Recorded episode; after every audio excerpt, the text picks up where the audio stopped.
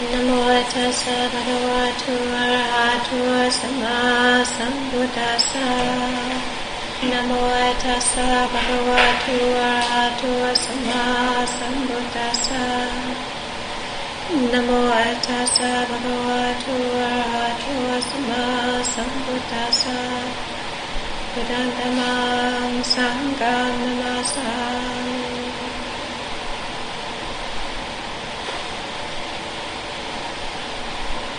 So um, the, the reason why I do this little chanting before I, I give a Dhamma talk is it's a way of of reminding me, and it's a way of indicating to you that this is not just a kind of hang out and chit chat. Um, this is an opportunity to talk about uh, the Dhamma or the teachings, and the intention is to to use this in a way that really supports reflection, inquiry, and awakening.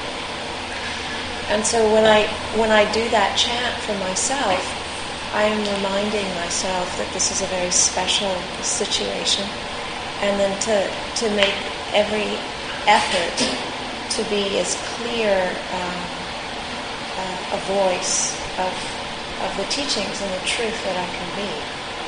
So it's not an opportunity for me to sit on a soapbox, and it's not an opportunity for me to kind of dish out um, views and opinions. It's, the point is entirely about reflecting on uh, our own experience and our own teachings in a way that supports awakening.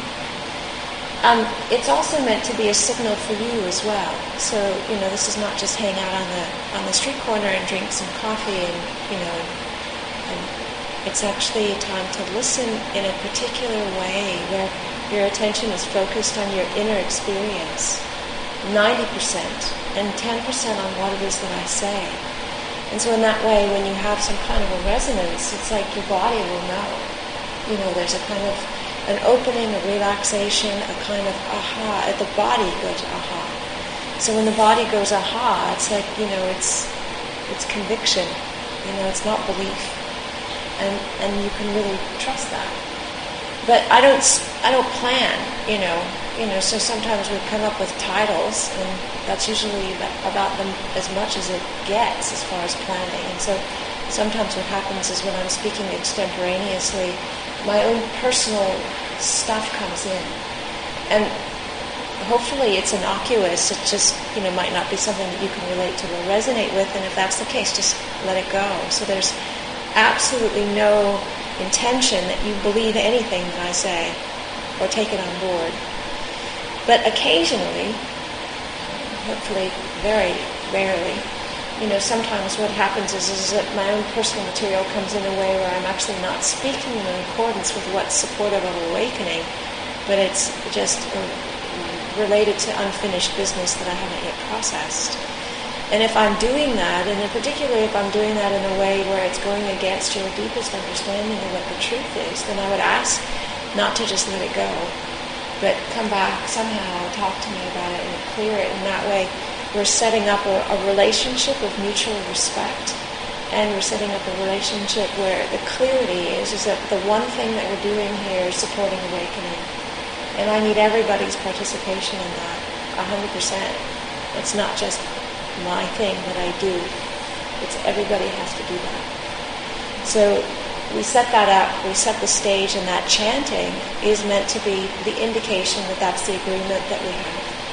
That's everyone's commitment in this space right now, and that this is then consecrated space, and that's what we're doing here. We're using this for waking up. So, in talking about themes, there were a number of themes that were back and forth. And Steve, who's my friend in Denver, so I don't know if you know, but you know the Denver Dharma Punx, the Front Range punks, have been absolutely instrumental in keeping me alive and helping me do what I need to do. And so you know, there's a number of Buddhist groups. Um, there's a lot of groups in Boulder, but the only group that took an interest in what I was up to was the Dharma Punx in Denver.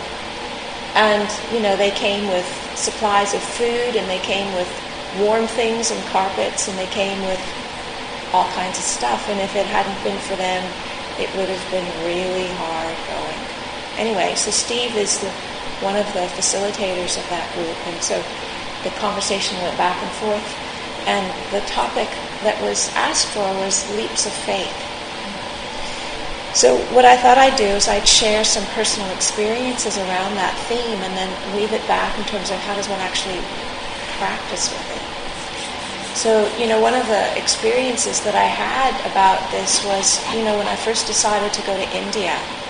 So I had been thinking about wanting to be a nun for 10 years and finished university and worked and paid off my student loans. And then um, the man that I was in love with in high school, we came together as a couple uh, just shortly before I was leaving.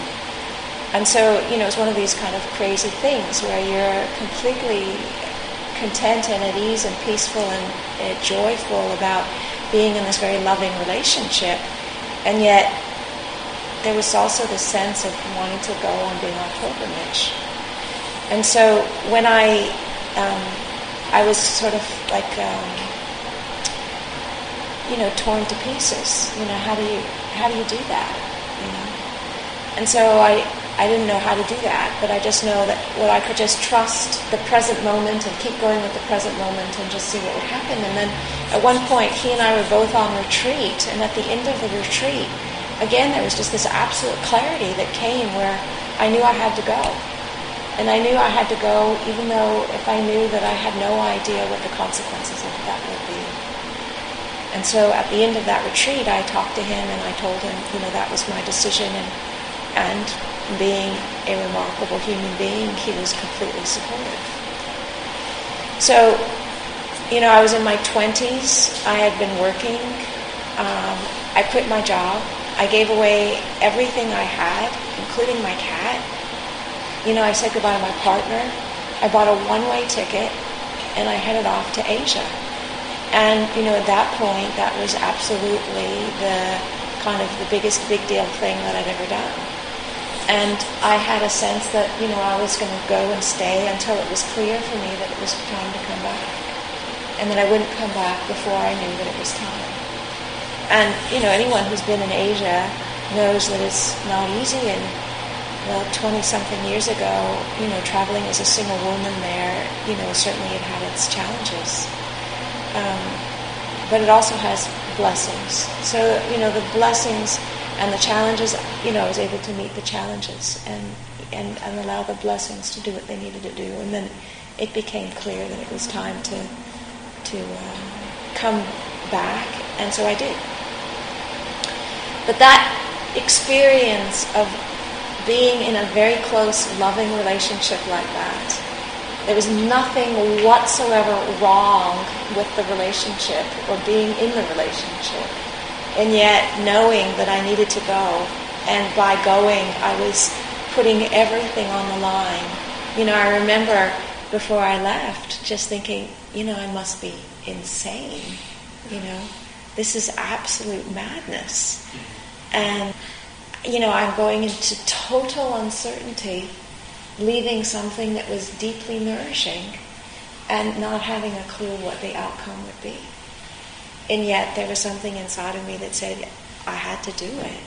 And I knew that if I didn't do it, that there would be other really big consequences.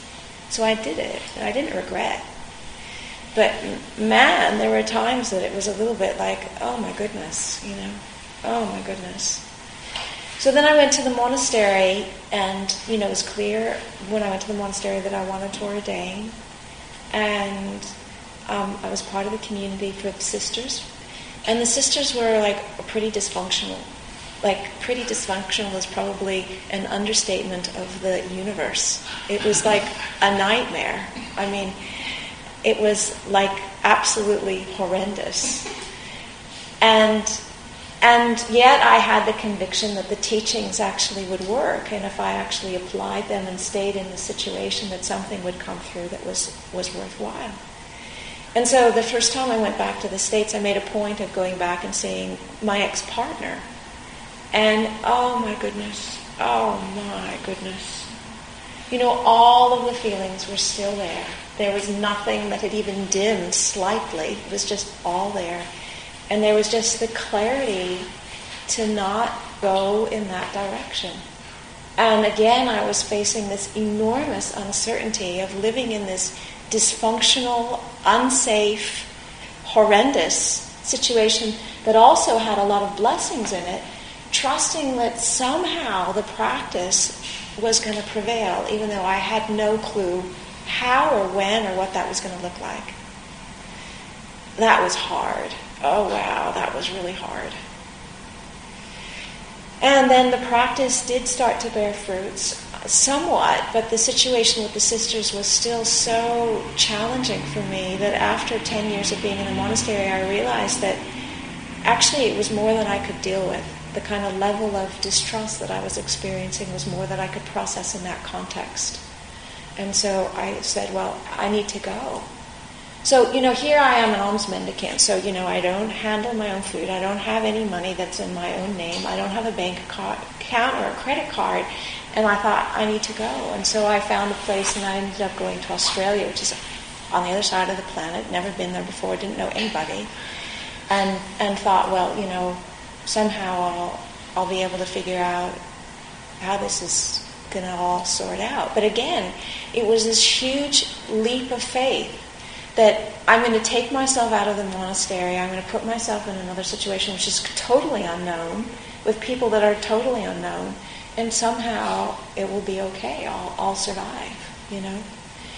And then I lived there for a couple years and I love this place. Oh, I just totally love this place. You know, I'm I'm real sensitive to energy and to nature, and the energy in Australia is unlike anything I've ever been experienced before. It's got a hum to it. It's just, oh, it's very sacred land, you know, and the animals and the creatures and everything. It was, it was a, a real powerful coming home, you know, being there. I could spend hours talking about what that was all about. Anyway, um, there were changes in the community, and the retreat manager was leaving. So I was living in a little hut, you know, in this spectacular, beautiful place, and there was a kitchen in this other area that was 20 minutes walk from where I was. And the retreat manager was changing. And so by some, I don't know what, they hired a person whose previous job had been a prison warden, okay? And he was of the kind of value system to treat people inside the prison and outside the prison exactly the same. So he was really one scary dude. I mean, I mean, he was really scary. And so, because of the way he spoke and the way he behaved, the place emptied out. So, I was going to be there alone with him and his wife. And I freaked. It's like I couldn't cope, you know? I just couldn't handle it. So, I left. So, here I left this place that had been my, like, mother, you know? It was like, you know, it birthed me. And, and I was, again, now I'm in Australia as a Buddhist nun, all right? So I was wandering around in places, and I didn't have a place. So I go from place to place, and, and there was a period of time where I had like, I could figure out a day and a half. You know, that was like the extent of my future was like a day and a half, you know. And it was very much, you know, from hand to mouth existence of not knowing how I was going to eat, and where I was going to sleep, and how it was going to work out. And and during that process, you know, it evoked really deep-seated stuff. So I was shaking inwardly with what I was having to navigate. And then again, that, that journey, you know, I stayed in this place for a while, and that place for a while, and this place for a while, and that place for a while. And then I ended up going to um, Toronto and it was like out of the frying pan and into the fire. And so from one level of vulnerability and uncertainty and shaking, I went to like 10 times as vulnerable and shaking. And I was I was beside myself because again I was found myself in a situation where I was unsupported with a community and I was living on alms and I was going to the farmers market and and and yet there was this volume of internal rawness and material to process that was like on the edges of, of, of safe, you know? And I thought, this is just mad, you know? This is completely nuts, you know? I mean, it would be hard enough if you were in a completely safe space with a completely loving community, with all of the people in the world that you needed to hold you in this. I'm in a foreign country, in a foreign city, with nothing, and I'm trying to put that. I said, this is nuts. So I thought, you know, I was just like, well, you know, I should disrobe, you know, because it's just, it's too hard. So I, I had a lot of, a lot of feeling about, well, I should disrobe. And then I thought, well, you know, I can't, I can't just think myself out of the robes, you know. I didn't get into the robes because it was a good idea. I can't get out of the robes because it's a good idea either. So uh, I, I said, well, I'll just in, go inward and see and sound out what it actually feels like. So I quieted myself down and I tuned into what was there. And from this being this like gelatinous pulp. I mean, there was like I had nothing that I could locate myself in. There was nothing that had enough solidity that would hold anything. It was really an entirely amorphous gelatinous pulp. And from that, there was this conviction which just absolutely blew me away, you know, that my path was to stay in robes. And I had no idea how I was going to be able to do that. But I thought, okay, I don't need to know. All I need to know is do I have enough food today? Do I have enough shelter today? Is there enough warmth today? And if I have enough sanity today that I am not, you know, needing to be institutionalized? Can I keep my precepts good enough today that I'm not actually uh, being a disgrace to myself? about what I'm doing for today. I don't need to worry about tomorrow, just for today. And so that's what I did from one day to the next day to the next day to the next day. And I had enough smarts to gather the supports that I could and then focus on what was in front of me, which was some very primal personal material, and attend to it. And it shifted a lot faster than I thought it might. So again, I was, you know, thinking, well, now what do I do? And I thought, well, I want to go back to Thailand and go back to Australia and pay respects to the land, and then go back to England because I'd been wandering around the planet for five years without actually being in the community. And again, I, I had no idea what was going to happen when I went back in, but I knew in order, to, I knew I was leaving, moving out of the patriarchy but I knew the only way to go out was to go back in. I needed to touch base with the sisters and the community, feel my feet there, feel where I felt what was going on, and then trust. And so on that pilgrimage, I had this vision when I was in Thailand about what I was dealing with and how I needed to move and how monumental what it was and how difficult the journey was going to be and what was required. And I didn't believe it. It was too big. It was like, you've got to be joking. You know, I can't be doing that. You know, that, forget that, you know. But I did go back to England and I was welcomed with the sisters, and then it started shaping up exactly as my vision had given to me in 2004. In 2008 and 2009, it started to become really clear that actually what I was given as a vision in terms of how monumental the challenge we were up against was and that what my role was in it. And so again, there was a situation of I had gotten clear, without a shadow of a doubt, that my life was about moving out of stuff which was harmful. I knew that in my bones. And I knew that the tradition was tangled up into something that for me was harmful. And that had to do with the discrimination about women, the way power was held, and the role that women and men had in relationship to each other. And I knew it was deadly. It wasn't a question of maybe it's not okay. I, this was killing people, you know. It was spiritually destroying them. And I knew I couldn't do that anymore. But in order to move out, it was, I mean, this is not a simple thing. So there were a number of things that happened, and, you know, and I, I with the other sisters got clear about certain stuff and made a clear statement about you know, wanting to continue this conversation in California, and it caused this enormous reaction.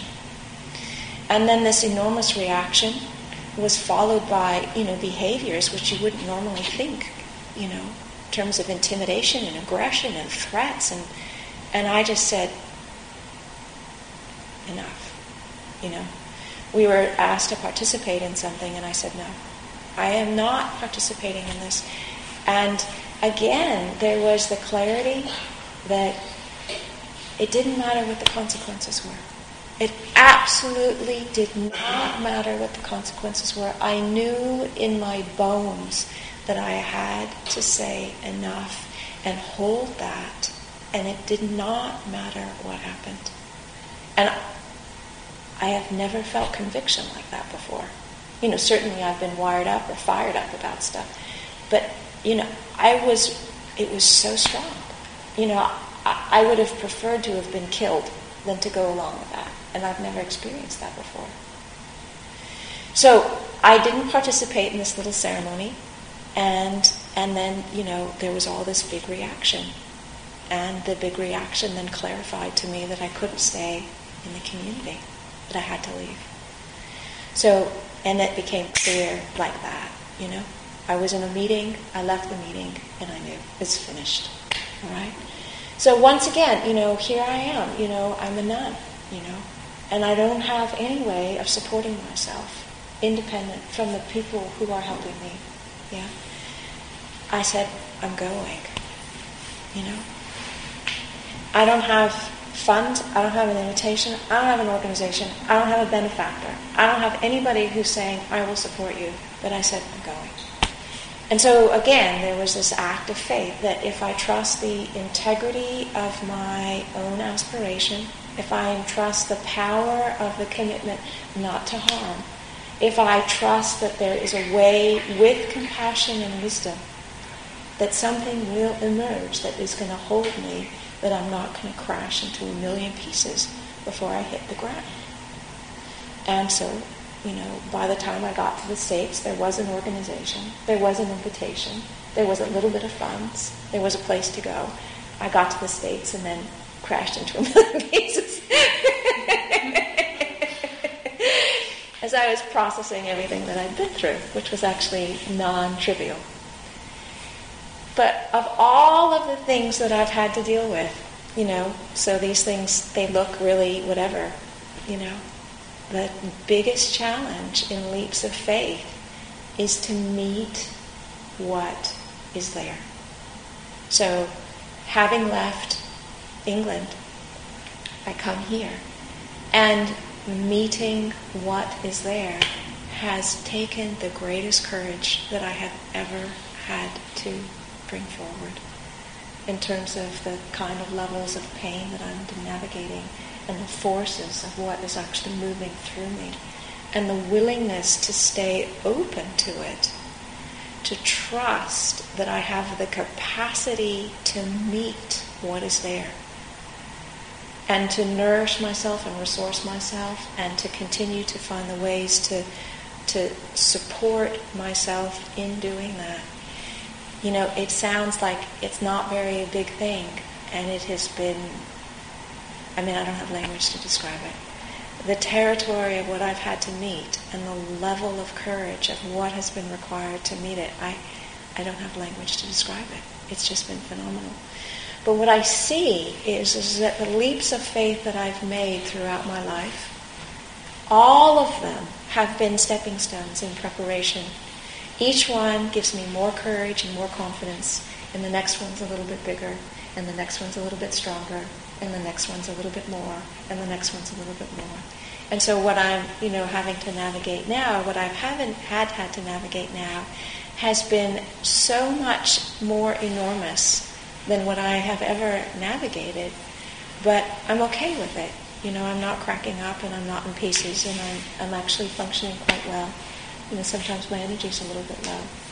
But it's actually, you know, it's, it's working itself out. And it is it, it just it, it astonishes me that the practice has the ability to give us that kind of capacity to do this kind of work.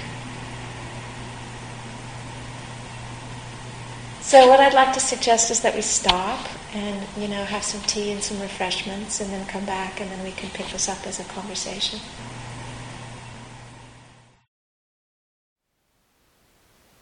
Thank you for listening.